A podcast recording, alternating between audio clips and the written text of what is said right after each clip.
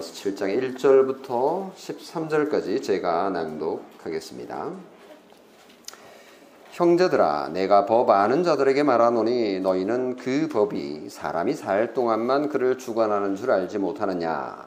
남편이 있는 여인이 그 남편 생전에는 법으로 그에게 매인바 되나? 만일 그 남편이 죽으면 남편의 법에서 벗어나느니라 그러므로 만일 그 남편 생전에 다른 남자에게 가면 음녀라. 그러나 만일 남편이 죽으면 그 법에서 자유롭게 되나니 다른 남자에게 갈지라도 음녀가 되지 아니하느니라. 그러므로 내 형제들아 너희도 그리스도의 몸으로 말미암아 율법에 대하여 죽임을 당하였으니 이는 다른이 곧 죽은 자 가운데서 살아나신 이에게 가서 우리가 하나님을 위하여 열매를 맺게 하려 함이라. 우리가 육신에 있을 때에는 율법으로 말미암는 죄의 정욕이 우리 지체 중에 역사하여 우리로 사망을 위하여 열매를 맺게 하였더니 이제는 우리가 얽매였던 것에서 것에 대하여 죽었으므로 율법에서 벗어났으니 이러므로 우리가 영의 새로운 것으로 섬길 것이요 율법 조문에 묵은 것으로 아니할지니라. 그런즉 우리가 무슨 말하리요 율법이 죄냐 그럴 수 없느니라. 율법으로 말미암지 않고는 내가 죄를 알지 못하였으니 곧 율법이 탐내지 말라 하지 아니하였더라면 내가 탐심을 알지 못하였으리라. 그러나 죄가 기회를 타서 계명으로 말미암아 내 속에 온갖 탐심을 이루었나니 이는 율법이 없으면 죄가 죽은 것임이라. 전에 율법을 깨닫지 못했을 때에는 내가 살았더니 계명이 이름에 죄는 살아나고 나는 죽었도다. 생명에 이르게 할 그 계명이 내게 대하여 도리어 사망에 이르게 하는 것이 되었도다. 죄가 기회를 타서 계명으로 말미암아 나를 속이고 그것으로 나를 죽였는지라. 이로보건대 율법은 거룩하고 계명도 거룩하고 의로우며 선하도다. 그런즉 선한 것에 것이 내게 사망이 되었느냐? 그럴 수 없느니라. 오직 죄가 죄로 드러나기 위하여 선한 그것으로 말미암아 나를 죽게 만들었으니 이는 계명으로 말미암아 죄로 심히 죄 되게 하려 함이라. 네, 여기까지. 여러분 아마 어, 저처럼 그 이 노래, 이 가스펠송 알 것 같은데요. 오 자유라고 하는 노래 아시죠? 요즘은 잘 안 부르긴 하는데 오 자유 오 자유 나는 자유하리라 이렇게 부르는 거죠. 몰라요? 어 그렇구나. 어 그래요? 어, 비록 얽매였으나 나는 이제 자유하리라 자유 주시는 내 주님께 오, 어, 진짜 아시는 분 없으세요? 아, 그렇군요. 처음 알아듣으시죠? 어, 자유, 어, 아는 분 있어요? 네, 감사합니다. 기독교의 구원을 자유로 표현하기도 하거든요. 바울이 구원을 어, 설명하기 위해서 특히 이제 이신칭이 믿음으로 구원 얻는다라는 걸 표현하기 위해서 로마서 5장에는 평화로 이렇게 설명을 했고요. 6장에는 거룩으로 설명을 했고 이제 오늘 읽은 7장에는 자유로 설명을 합니다. 그래서 오늘 예수 그리스도를 믿고 구원 얻는 자들이 자유함을 누린다라는 것을 가지고 오늘 설교를 하도록 하겠습니다. 어, 로마서 7장 오늘 읽은 1절에서 13절에서 어, 인간이 율법이라고 하는 경찰에 잡혀 있다가 밤새 경찰에 잡혀갔어요. 그래서 뭐그 경찰서에 잡혀 있었어요. 근데 아침에 풀려났어요. 이런 느낌. 어, 잡혀 있다가 풀려나는 자유. 이런 자유를 누리게 된 것이 그리스도 예수를 믿는 자들이 얻은 구원이다라고 설명을 하고 있는데요. 자, 1절을 한번 같이 읽어볼까요? 시작. 형제들아, 내가 법하는 자들에게 말하노니 너희는 그 법이 사람이 살 동안만 그를 주관하는 줄 알지 못하느냐. 여기 형제들아 이렇게 이제 했는데요. 이 단어는 그 바울이 자주 사용하는 표현이에요. 어, 이건 뭐 형제들에 관하니까 남자들만 지칭하는 것으로 오해를 하는데 그게 아니고요. 어, 모두 남자든지 여자든지 또는 뭐 어린 아이든지 할아버지이든지 상관없이 모두를 향해서 하는 표현입니다. 대신 좀 사랑이 담긴 아주 애정이 담긴 그리고 간절함이 담긴 담긴 그리고 개인적인 예, 그런 표현이라고 보시면 되겠습니다. 형제들아, 이 형제들이 어떤 형제들이냐? 내가 법 아는 자들에게 말하노니 그 법을 아는 형제들인 거예요. 이 법이 뭘까? 이 법이 뭘까? 우선 생각해 볼 수 있는 거는 지금 이 편지는 어디에 있는 성도에게 쓰고 있는 거죠? 당연히 로마입니다. 로마에 있는 성도들에게 쓰고 있는 거니까 로마 사람들이 자랑스러워하는 것들이 꽤 있는데요. 뭐 군대가 뭐 강하다, 전투력이 강하다, 뭐 이런 거 알고 있는데요. 그리고 땅을 많이 가지고 있다. 그래서 뭐 여기저기 가가지고 전쟁에서 땅을 많이 제국을 이루었어요. 근데 사실은 로마가 어, 자랑하고 싶은 게 하나 있는데 그게 그건 문명국이라는 자랑입니다. 본래는 로마가 그렇게 문명국이 아니었거든요. 그 앞에 문명국이 어느 나라인지 아세요? 맞습니다. 지금은 그리스가 그냥 이렇게 좀못 예, 사는 나라로 유럽에서 전락을 해버렸지만 이 당시 이, 이 전에 로마 제국이 있기 그 전에는 그리스가 이거였거든요. 그래서 그리스 사람들이 문명국이었고요. 자기들은 좀 야만인에 가까웠는데 어느 순간부터 로마가 막 이렇게 치고 올라오는 거예요. 그래서 문명국이라는 증거가 뭐냐라고 얘기할 때 자기들이 크게 자랑하는 게 한 가지가 있는데 그게 바로 법치국가라는 거예요. 그 나라를 다스릴 때 법에 뭐라고 되어 있는지 법전을 가져와봐. 이렇게 해서 법전을 다 이렇게 펼쳐놓고는 1조 1항에 이렇게 되어 있네 하면서 쭉 읽고 너 그거 어겼잖아. 그럼 이제 깨갱하고 예 알겠습니다. 벌 받겠습니다. 이렇게 되는 거예요. 근데 문명국이 아닌 야만인은 뭐 어떻게 할까요?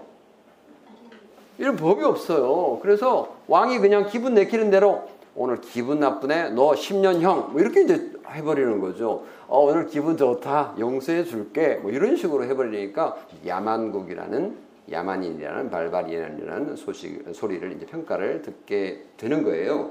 그래서 이 지금 로마에 있는 교인들은 어, 너희는 법 아는 자들이구나라고 지금 말을 하고 있는 거니까요. 그 로마인들을 향하여 지금 하고 있는 말이다라는 걸 볼 수 있고요. 두 번째는 지금 이제 로마에 있는 그리스도인이지만 유대인들이 예수를 믿고 초기에는 그리스도인 된 사람들이 많았던 거예요. 그래서 이 사람들은 구약의 율법을 아는 자들이었죠. 그래서 이 법이라는 건 법 아는 자들이라는 건 너희들 율법 잘 알지? 이런 의미로도 받아들일 수 있습니다. 뭐 로마 법이든지 또는 구약의 율법이든지 예, 마찬가지예요. 그 율법이든지 법이든지 그 법의 예, 핵심은 네가 죄를 깨달아야 돼. 그리고 이대로 실천해야 돼. 라고 하는 메시지를 주는 거거든요. 그래서 이제 이거를 어, 바울이 구원과 연결시켜서 설명하기 위해서 이제 2절, 3절에 남편과 아내의 관계로 설명을 하는데요. 자, 2절, 3절 한번 읽어볼까요? 시작. 남편이 있는 여인이 그 남편 생전에는 법으로 그에게 메인바 되나 만일 그 남편이 죽으면 남편의 법에서 벗어나느니라. 그러므로 만일 그 남편 생전에 다른 남자에게 가면 음녀라. 그러나 만일 남편이 죽으면 그 법에서 자유롭게 되나니 다른 남자에게 갈지라도 음녀가 되지 아니하느니라. 이해하겠죠? 예. 기본적으로 이제 어, 이 당시뿐만 아니라 어, 그 전에도 그랬고 지금도 그렇고 이제 여성은 남편의 권위 아래 있죠. 결혼하게 되면. 그래서 사도 바울은 여러 성경에서 이제 그 점을 뭐 고린도전서 11장에도 그렇고 그리고 14장 그리고 디모데전서 2장 여러 곳에서 어, 하나님께서 창조하신 그 질서에 대해서 얘기를 하고 있습니다. 근데 이 질서는 로마 사회에서도 동일하게 통용되는 그런 법이었는데 결혼한 여성이 남편이 살아 있는 동안에는 어, 다른 남자와 혼인할 수 있을까요? 안 되죠. 물론 그 반대도 안 되죠. 허용되지 않습니다. 만약에 남편이 또는 아내가 있는데 배우자가 다른 배우자와 어, 같이 산다. 이거는 있을 수가 없는 거예요. 죄를 짓는 겁니다. 그런데 남편이 죽으면 더 이상 그 남편에 대한 의무가 있을까요? 없을까요? 오, 사라지는 거예요. 그걸 자유라고 표현을 하는 겁니다. 자유. 그 여성은 남편으로부터 자유하게 되는 것입니다. 그래서 그 여성은 남편이 죽었기 때문에 살아가는데 되게 힘들죠. 그래서 자기를 보호해 줄 사람이 필요합니다. 그래서 다시 혼인할 수 있습니다. 능력 있는 남자를 찾아서 혼인할 수 있는 거죠. 그러면 이제 그것도 그 남편의 새로운 남편의 권위 아래 들어가지만 어쨌든 전, 전에 살던 그 남자로부터는 자유하게 되는 겁니다. 그래서 이 얘기를 가지고 바울이 율법과 신자의 관계를 설명을 하려고 합니다. 자, 어떻게 설명하느냐? 4절을 같이 한번 읽어보겠습니다. 시작. 그러므로 내 형제들아 너희도 그리스도의 몸으로 말미암아 율법에 대하여 죽임을 당하였으니 이는 다르니 곧 죽은 자 가운데서 살아나신 이에게 가서 우리가 하나님을 위하여 열매를 맺게 하려 함이라. 자, 신자는 율법에 대하여 죽고 그리스도에게 가서 살아나 열매를 맺는다. 이렇게 표현을 합니다. 어떻게 신자가 아, 죽게 되었느냐? 그리스도의 몸으로 말미암아. 이 그리스도의 몸이라는 것은 십자가의 속죄의 죽음을 의미한다라고 볼 수 있죠. 자, 그런데 약간 의문표가 생기지 않습니까? 좀 이상하지 않아요? 4절을 읽었는데 위에 2절, 3절도 읽었고 왜냐하면 신자가 죽는다라고 얘기를 하거든요. 신자가 죽으면 어떻게 돼요? 바울은 논리적으로 조금 오류를 범하고 있는 것처럼 보이지 않나요? 보세요. 2절, 3절에서는 남편이 죽으면 아내가 자유하잖아요. 그럼 누가 죽어야 돼요? 신자가 죽으면 안 되고 율법이 죽어야 되는 거죠. 그 남편이 율법이잖아요. 율법을 비유하는 거고 그리고 여자는 신자를 비유하는 건데 근데 남, 이 남편이 죽으면 여자가 자유를 하는데 율법이 죽어야 신자가 자유한다. 이게 이제 논리적으로 맞아 떨어지는 건데 그렇게 얘기하지 않습니다. 예. 사절에는요 남편에 비유되는 율법이 죽, 죽는 게 아니라 아내에게 비유되는 누가 죽어요? 신자가 죽는 거예요. 이상하잖아요. 예, 좀 이상합니다. 내 형제라 형제들아 너희도 율법에 대하여 죽임을 당하였으니 그러니까 율법에 대하여 죽었다라고 얘기를 하고 있는 거예요. 4절에. 자, 이게 어떻게 된 거냐? 바울의 은유에 의하면, 비유에 의하면 남편이 구속하는 주체이잖아요. 근데 그에 상응하는 율법이 구속하는 주체예요. 남편이 죽으면 율법이 죽어 신자가 자유를 한다라고 해야 논리적으로 맞는데 비유가 잘못된 것이 아닌가라는 의심을 해야 논리적으로 마땅합니다. 그렇죠? 근데 너무 신기하게도 잘못된 것이 아니라는 것을 확인할 수 있습니다. 자, 다시 한번 생각해 봅시다. 율법은 죽을 수 없습니다. 율법이 죽을 수 없어요. 왜? 율법은 선하기 때문에. 율법은 잘못한 게 없어요. 그래서 율법이 죽을 수가 없는 거예요. 어, 율법이 없어지면 좋겠는데. 그죠? 우리 마음은 사실은 율법이 없으면 좋겠어요. 왜? 율법은 자꾸 우리를 얽어매고 우리를 막 억누르고 우리를 죄인 만드니까 이거 하지 마 저거 하지 마 하는 거 이런 거 없으면 좋잖아요 솔직하게 그래서 우리는 생리적으로 교회 오래 다닌 사람 특히 저 같은 사람들 율법이 없어졌으면 좋겠다 이런 생각이 있어요 솔직하게 그래서 우리도 모르게 율법은 뭔가 조금 복음은 이렇고 율법은 좀 이래라고 하는 편견이 우리 속에 살아 있습니다. 근데 오늘 이걸 완전히 그냥 깨부수게 될 텐데요. 율법에 대해서 안 좋은 시선이 있는 건데 부정적인 편견이 있는 거죠. 예를 들면요. 바울은 갈라디아서에서 율법을 뭐라고 표현했냐면 몽학 선생이라고 표현을 했어요. 옛날 번역은 몽학 선생이라고 번역을 했는데 이게 이제 번역이 좀 몽학 선생이 뭐야? 몽학 선생이라는 말은 한자어인데요. 가정교사로 번역할 수 있는 그런 단어이고요. 어, 개혁 개정 성경 번역하면서 새롭게 번역한 번역에는 뭐라고 되어 있는지 아세요? 초등교사 이렇게 번역이 되어 있어요. 초등교사. 우리 네, 초등학교 선생님도 계시는데 초등학교 교사라고 번역을 할 수 있어요. 율법은 초등학교 교사와 같다. 이런 건데요. 어, 초등학교 교사라고 번역하니까 이것도 좀 잘 안 맞아요. 오히려 그냥 가정교사라고 해봅시다. 가정교사로 번역하든 몽학 선생이라고 번역하든 초등교사로 번역하든 뭐 비슷비슷하지만 그래도 제가 볼 때는 가정교사가 오히려 더 나을 것 같아서 가정교사로 한번 번역을 해서 보면요. 율법은 가정교사와 같은 그런 역할을 한다라고 보시면 돼요. 어, 돈 많은 부모님이 가정교사를 데리고 왔어요. 요즘은 다 의무적으로 학교에 가야 되지만 옛날에는 공부를 돈 많은 사람만 시켰거든요. 돈 많은 귀족집에서 가정교사를 고용을 했어요. 근데 그 가정교사가 와가지고 뭘 하겠습니까? 그 귀족의 자녀들을 아주 혹독하게 훈련을 시키는 거예요. 라틴어도 가르치고, 뭐 우리 동양 같으면 한자도 가르치고, 한국어도 가르치고, 예절도 가르치고, 뭐 온갖 것들을 다 가르치는데요. 이 가정교수가요.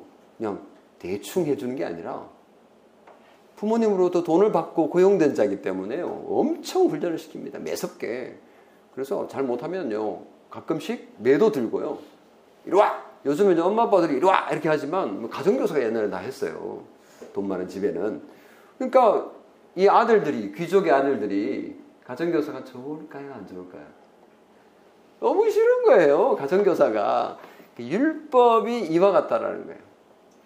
가정교사는 부모에게 돈 받고 지금 교육시키고 있는 거잖아요. 그 잘못이 없어요. 아빠, 엄마가 아니 그 귀족께서 시킨 거기 때문에 자기 일을 다 하고 있는 거예요. 율법이 이와 같다는 거죠. 율법은 아무 문제가 없어요. 율법은 자기 역할을 하고 있는 거예요. 그래서 율법이 추구해야 된다? 이거는 율법의 지구를 추구할 이유는 없는 겁니다.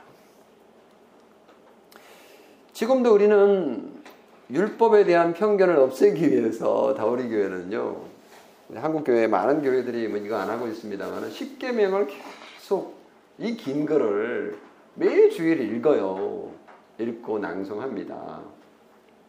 조금 지겹다 싶으니까 제가 혹시 그럴까봐 그렇게 여길까봐 교독도 하고 여러분 참여도 독려하고 이런 식으로 하고 있습니다.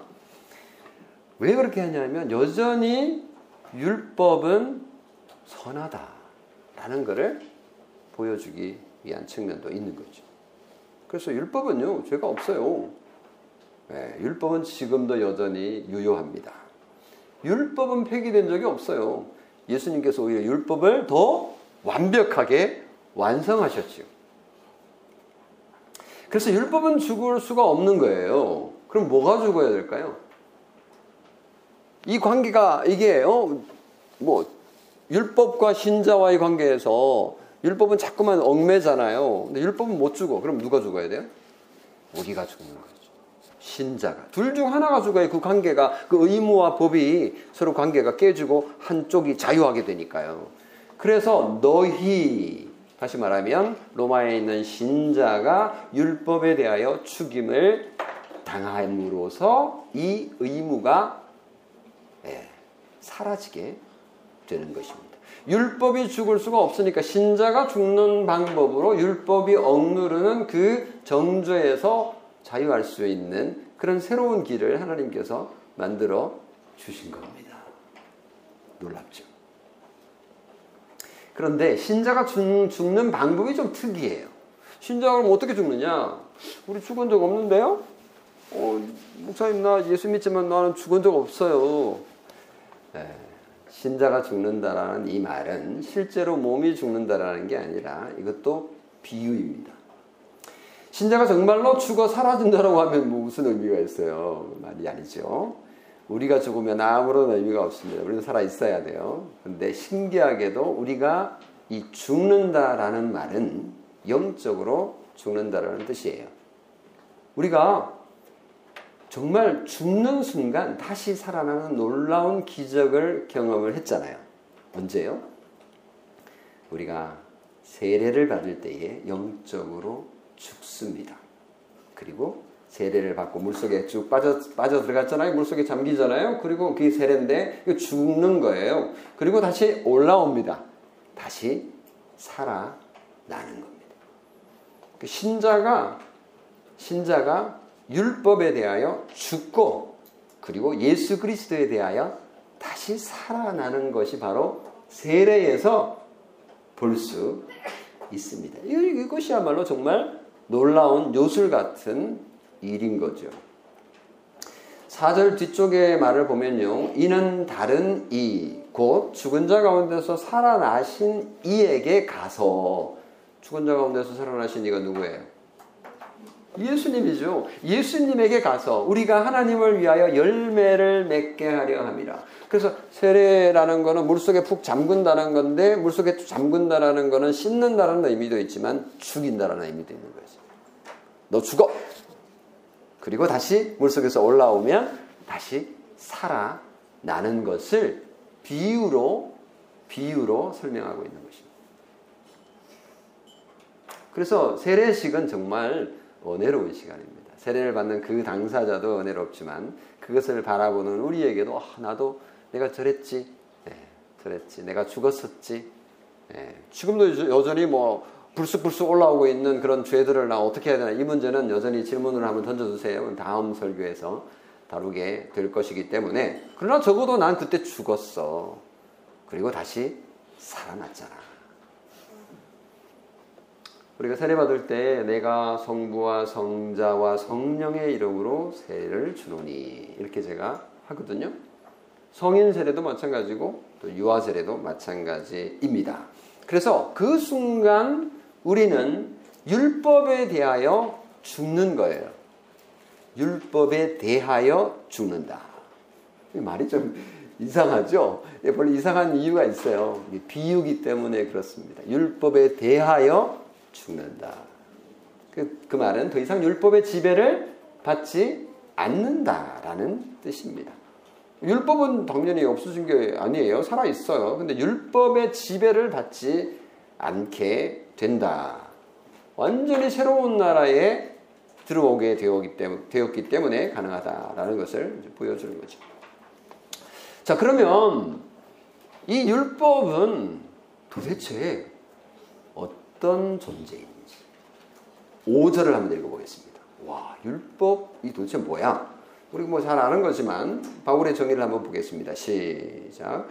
우리가 육신에 있을 때에는 율법으로 말미암는 죄의 정욕이 우리 지체 중에 역사하여 우리로 사망을 위하여 열매를 맺게 하였더니 자 율법이 도대체 무슨 일을 저질렀는지 가만히 보니 율법에 대하여서 내가 살아 있을 때에는 죄의, 죄의 정욕이 우리 몸에 활동해서 사망으로 우리가 달려가도록 만든 거예요. 그러니까 율법에 대해서 살아있으니까 율법의 그, 그 율법의 법의 적용을 계속 받게 되니까 나는 죄를 지으면 또 죽고 죽어야 되고 또 죄를 지으면 또 죽어야 되고 이게 죄의 열매를 계속 맺게 되는데 죄의 열매는 열매는 뭡니까? 사망이죠. 죽는 거예요. 네. 그래서 우리는 그 육신에 있을 때는 율법으로 말미암아서 우리는 계속 사망을 낳고 있는 거죠. 열매 사망이라는 열매를 맺고 있는 거예요. 이게 제대로 된 행복한 삶일까요? 그렇지 않습니다. 세상에서 뭐 건강하게 그리고 돈 많이 벌고 어, 그리고 또 높은 지위에 정말 멋있게 사는 것처럼 보일지 모르지만 그것은 영원한 죽음을 향해서 하나님이 없는 삶, 예수 그리스도 안에 있지 않은 사람들의 삶은 죽음을 향해 달려가는 정말 불쌍한 삶에 불과한 것입니다. 그런데 우리는 어떻게 됐어요? 예수 그리스도를 믿고 세례를 받게 되었고 그래서 율법에 대하여서는 이제 죽은 것과 같은 존재가 된 거예요. 그래서 놀랍게도 율법에 대하여 죽은 사람은 죽은 그 상태로 있는 게 아니라 예수 그리스도의 부활과 함께 살아납니다. 예수 그리스도라는 나무에 붙어서 접붙임을 받으니까 예수님으로부터 생명수를 공급받게 되기 때문에 예수 그리스도가 께서 우리에게 원하시는 그런 열매를 의의 열매를 맺게 되는 거죠. 그래서 6절을 읽어 보면요. 같이 읽어 보겠습니다. 이제는 우리가 얽매였던 것에 대하여 죽었으므로 율법에서 벗어났으니 이러므로 우리가 영의 새로운 것으로 섬길 것이요 율법 조문의 묵은 것으로 아니할지니라. 이 보세요. 그러니까 율법에 대하여 죽었지만 그걸로 끝이 아니라 우리는 예수 그리스도에 대하여서 새롭게 태어났기 때문에 에, 새로운 삶이 펼쳐지게 되는 것입니다. 그래서 부활하신 예수님에게 가서 예수님의 소유가 되어서 예수님의 지배를 받고 살게 된 것입니다. 이게 이제 구원인 거예요. 예수 믿는 사람들이 구원 얻었다라는 거가 바로 이런 자유함을 누리게 된다라는 거죠. 그리스도의 몸이 죽어 죄의 능력이 무력화된 겁니다. 죄의 힘은 어디서 오냐면 죄가 죄의 힘은 율법에서 오는 거예요. 그 율법은 죄를 만들어내는 거죠. 율법은 우리를 구원할 수가 없어요. 율법의 지배 아래에 있던 성도는 이제 예수님의 지배 아래로 옮겨지게 된 거고 그래서 성도들은 신자들은 우리는 예수님을 남편으로 혼인하여서 마치 혼인한 것처럼 예수님을 신랑으로 모시고 우리는 다 신부 저는 남자인데요. 그러지 마세요. 이 비유니까요. 예수님이 우리의 남편이고 그래서 예수님과 결혼해서 아, 아름다운 열매를 맺게 되고 우리의 신랑이신 예수님의 말씀을 듣고 그분의 지배를 받아 살게 되는 것이 바로 우리가 예수 믿고 있는 삶의 모습이다. 라고 생각하면 그래서 율법과 결혼하여서 살 때에는 죄의 정욕 때문에 사망의 열매를 맺었지만 이게 이제 5절에서 말하는 거죠. 이제는 그 얽매였던 것에서 내가 죽었잖아요. 율법은 펄펄 살아있지만 내가 죽었기 때문에 그 관계가 깨어진 거예요. 그래서 우리는 새로운 것으로 영생, 영생의 열매를 맺게 된다. 라는 것이 바울이 지금 로마서에서 계속 어, 얘기하고 있는 구원의 예, 깊은 의미입니다.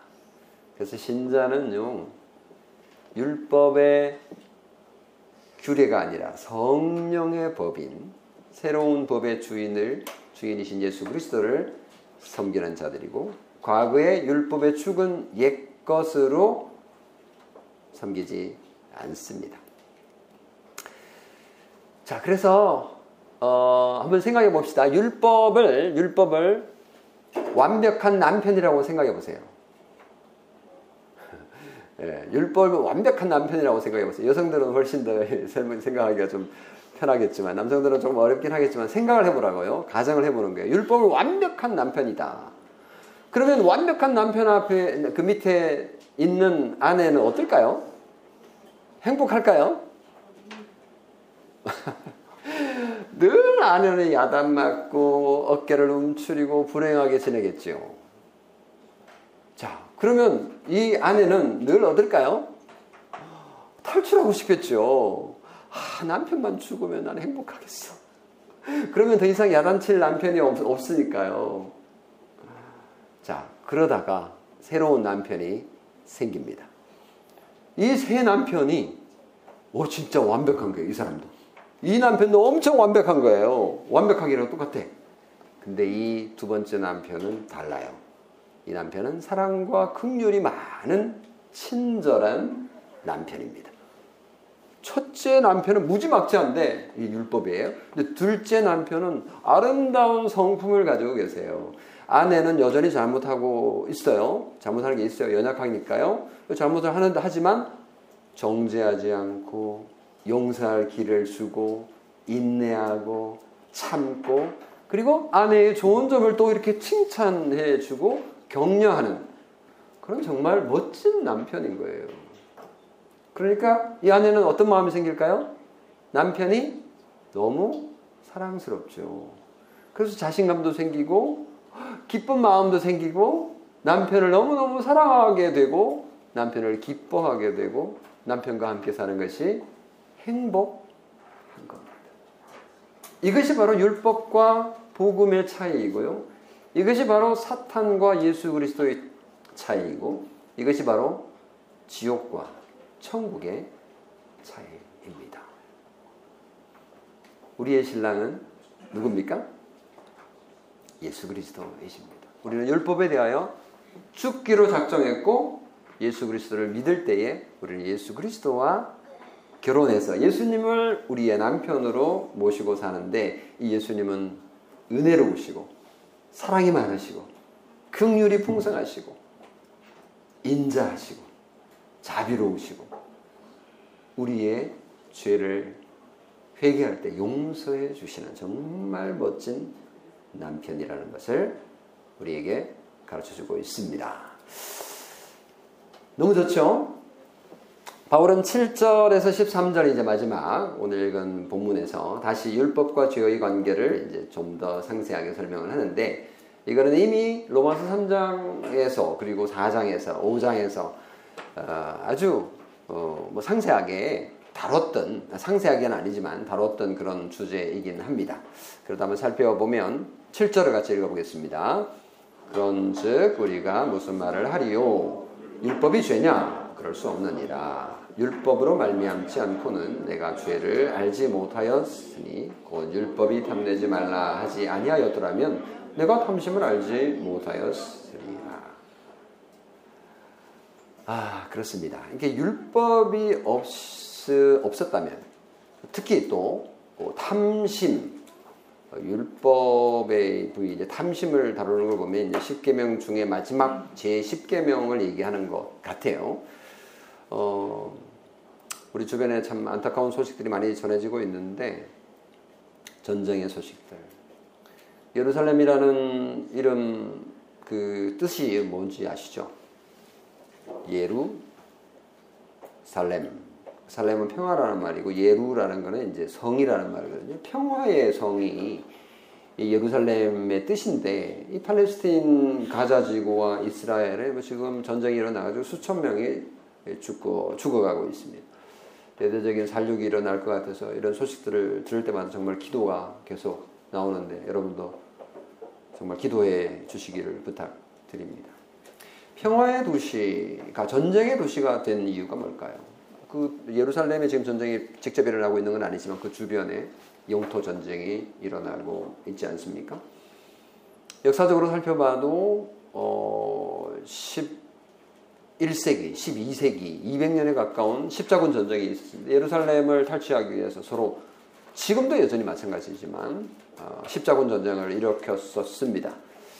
이 전쟁의 책임이 누구에게 있을까? 뭐 역사가들은 당연히 기독교에서 찾죠. 물론 기독교인 또 일부 사람들은 무슬림에게 당연히 그 탓을 하고 있습니다만은 지금 뭐 도대체 누가 어디서 근본적으로 잘못했는지 찾아보기 어려울 정도로 서로 물고 물리는 상황 속에서 전쟁이 일어나고 있기 때문에 어떤 사람들은 지금 가자 지구에 있는 하마스나 또는 뭐 팔레스틴 그 무모한 어, 무고한 백성들을 지지하는 사람들도 있는가 하면 어떤 사람들은 이스라엘을 어, 지지하는 사람들도 있고 또 반대 경우도 마찬가지입니다.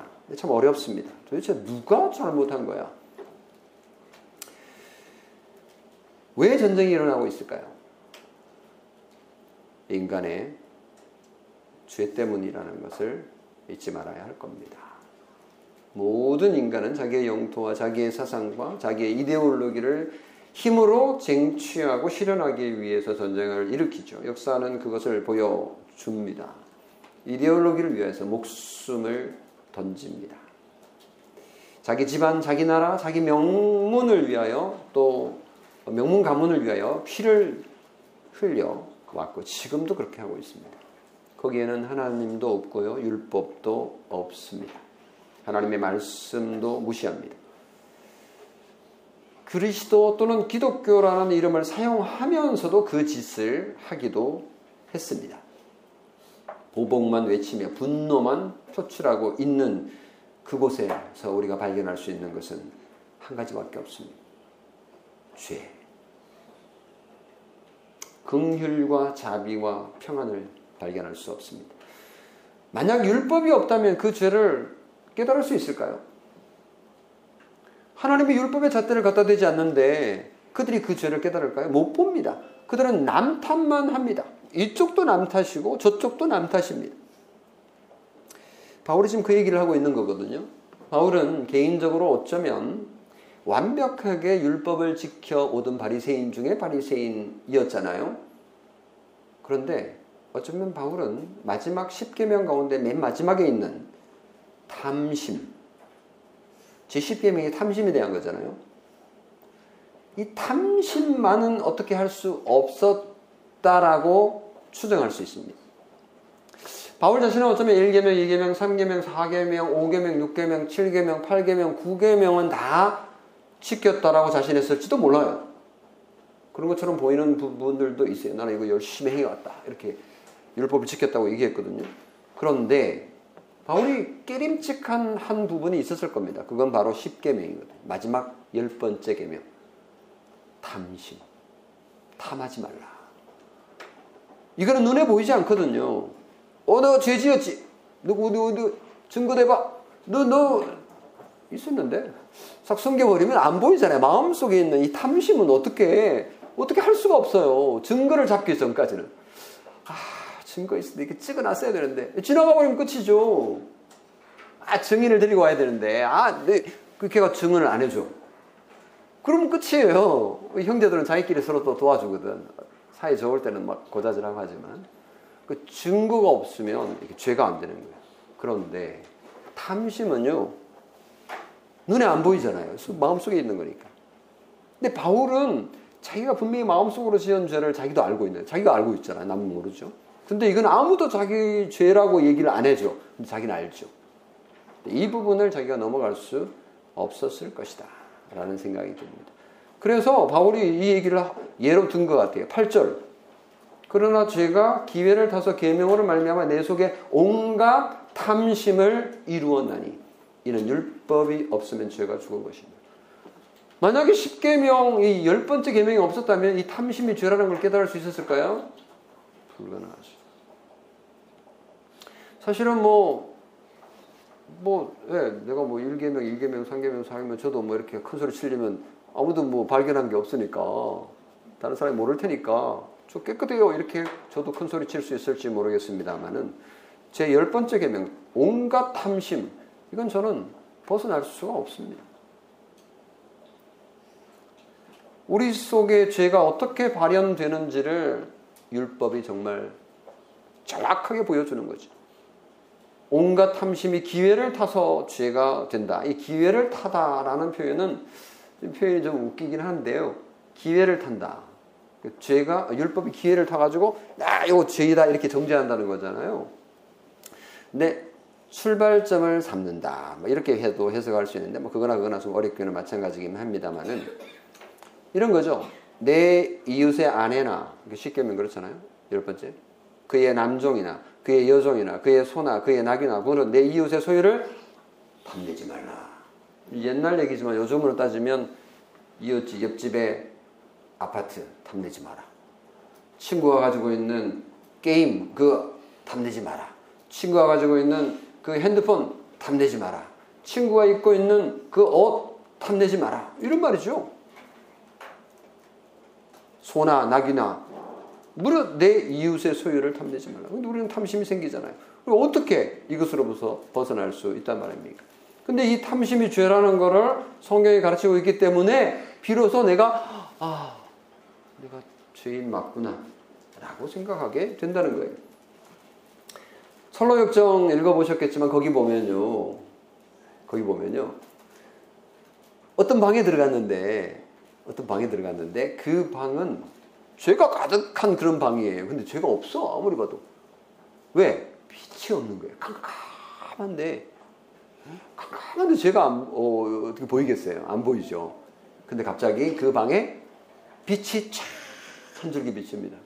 그랬더니 세상에 그 방에 있는 온갖 먼지들이 다 보이는 거예요.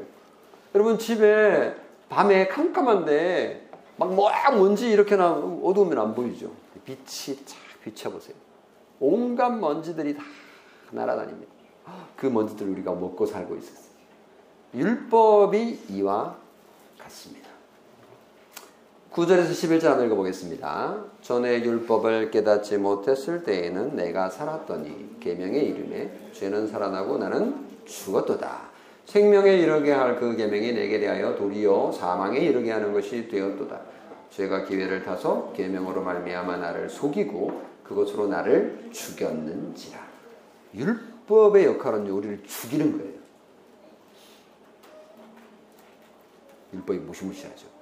바울은 개인적으로 율법과 죄의 관계를 경험했던 것을 설명합니다. 어릴 때는 율법의 조문 하나하나를 다 알고 지켰지만 그럴 때는 죄를 제대로 깨닫지 못했습니다. 어릴 때 길에서 어른 만나면 인사 잘하고 욕설 하지 않고 욕하지 않고 주일 예배 참석하기만 하면 내가 죄를 짓는 게 아니다 라고 생각을 저도 하곤 했거든요. 바울도 뭐 그런 식으로 생각했을 수 있죠. 근데 나중에 율법을 살펴보니까 어, 이게 장난이 아니구나. 어, 라고 알 수 있었다라는 거죠. 그래서 이제 율법이 싫으니까 아, 까도 말했지만 율법 없으면 좋겠다. 뭐 이런 생각이 들고요. 또 이런 생각도 들잖아요. 에덴 동산에 선악을 알게 하는 나무 열매가 없었더라면 좋았을 텐데. 뭐 이런 생각도 들고요. 또 거기다가 아 하나님이 괜히 그걸 만들어 놔가지고 에이 하나님 탓이야. 뭐 이런 생각도 들고요. 아 당신이 만들어준 나에게 준 하와가 없었다면 나 이런 죄를 짓지 않았을 텐데. 누가 그랬어요? 아담이 그렇게 변명했죠. 그리고 또 하와는 또 뭐라 그래요? 아이, 뱀이 나를 속여서 그렇게 뱀만 없었다면 뭐 이런 식으로 생각하는데요. 네, 이게 다 율법 탓을 하는 인간의 모습입니다. 그래서 그런 질문들이 올라오면요. 하, 내가 죄인 맞구나. 라고 생각하면 됩니다. 아니, 그런 질문이 잘못됐다는 뜻이 아니라 그런 생각이 그 기저, 그 밑바탕에는 우리가 죄인임을 보여주는 모습이 있다라는 것이죠. 마지막 12절 13절 읽고 이제 마무리하겠습니다. 이로 보건대 율법은 거룩하고 계명도 거룩하고 의로우며 선하도다. 그런즉 선한 것이 내게 사망이 되었느냐 그럴 수 없느니라. 오직 죄가 죄로 드러나기 위하여 선한 그것으로 말미암아 나를 죽게 만들었으니 이는 계명으로 말미암아 죄로 심히 죄되게 하려 합니다. 거울이 되게 깨끗하면 여러분 기분 좋아요? 저는 가끔씩 거울 이렇게 흐, 이렇게 흐린 거울이 좋던데.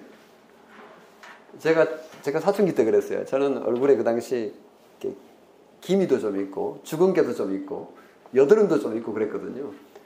그게 다 드러나니까 이렇게 깨끗한 거울이 싫더라고요. 그래서 흐릿한 거울에 가서 보면 그런 게 이제 안 보이잖아요 내 눈에. 이게 훨씬 좋았던 것 같아요. 나온 나의 더러운 모습이 다 드러나지 않으니까요. 어, 그렇습니다. 그러니까 율법이 마냥 좋은 게 아니죠. 내한테는 좋아 보이지 않습니다. 싫어요. 그렇지만 그 어, 율법이 잘못은 아닙니다. 누가 잘못이에요? 우리가 문제인 거죠.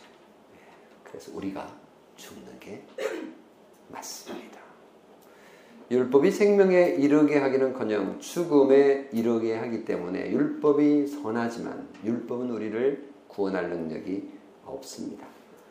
사망을 가져온 것은 그렇다고 해서 율법이 아니라는 것을 기억합시다. 사망을 가져온 것은 우리 자신의 죄입니다. 죄가 기회를 타서 율법을 통해 뭔가 일을 한 것이죠. 책임은 율법에 있는 것이 아니라 우리에게 있음을 인정하고 기억하고 그래서 우리가 매주일 십계명을 읽고 아 지난 주일 제 고백했는데 또 해야 돼요. 그래서 안 하고 그냥 지나가시는 분이 계시는지 모르겠습니다만은 곰곰이 생각해 보면 십계명의 잣대를 또 갖다 대면 지난주도 엄청 많은 죄를 지었음을 우리는 고백하지 않을 수 없죠. 그래서 율법이 필요합니다. 율법이 없으면 우리가 우리의 죄를 알지 못할 것입니다. 율법은 죄가 죄로 드러나게 하는 자기의 역할을 지금도 열심히 하고 있습니다. 예배 시간에 10개명 계속 읽어야 되겠죠?